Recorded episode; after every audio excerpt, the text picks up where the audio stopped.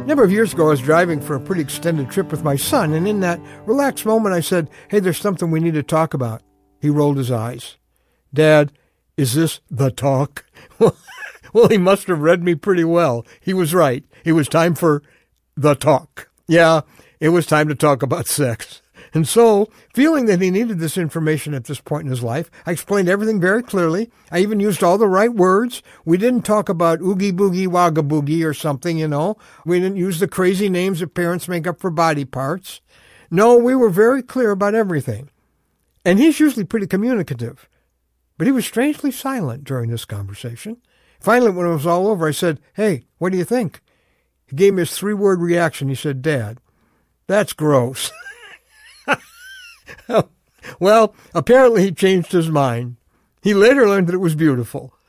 One of the truths in parenting is recognizing how much and how soon to tell our children all kinds of important life information. It's knowing when they need to know.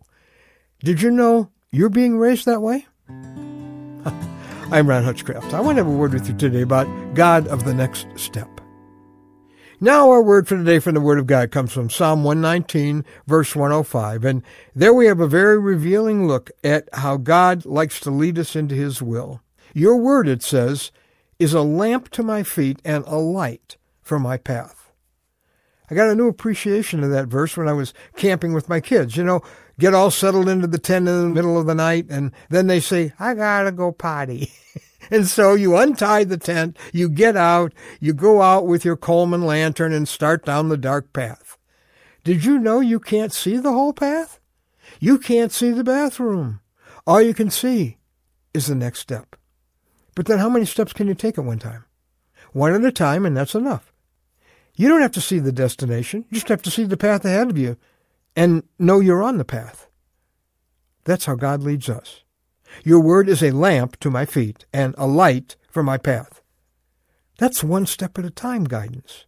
See, we want God to show us next month, next year, the next five years, and He shows you all you can handle because He's a good Father.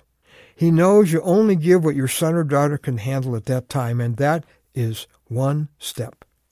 On the day when the next step is a major decision, He'll tell you then, but He won't tell you early. Now, why does God give it to you in daily instructions? Why doesn't He give us the bigger picture? Well, if He told us early, we'd probably make one of two mistakes.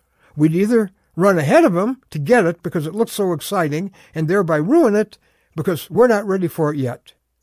Or we'd run away from it, like my son saying, Oh, that's gross, Dad.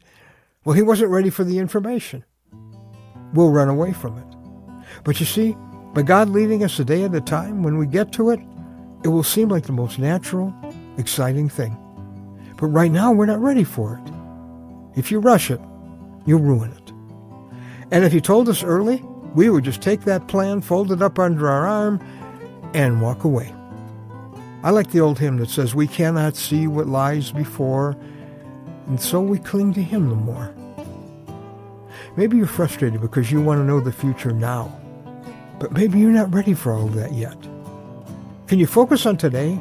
God's leading for this 24 hours? His macro will for your life is made up of a thousand micro wills, a day at a time. So you stay on the path that leads to God's ultimate best, the day at a time path. Let God tell you His will in bite sized chunks. Like any good father, He won't dump the whole load on you before you're ready.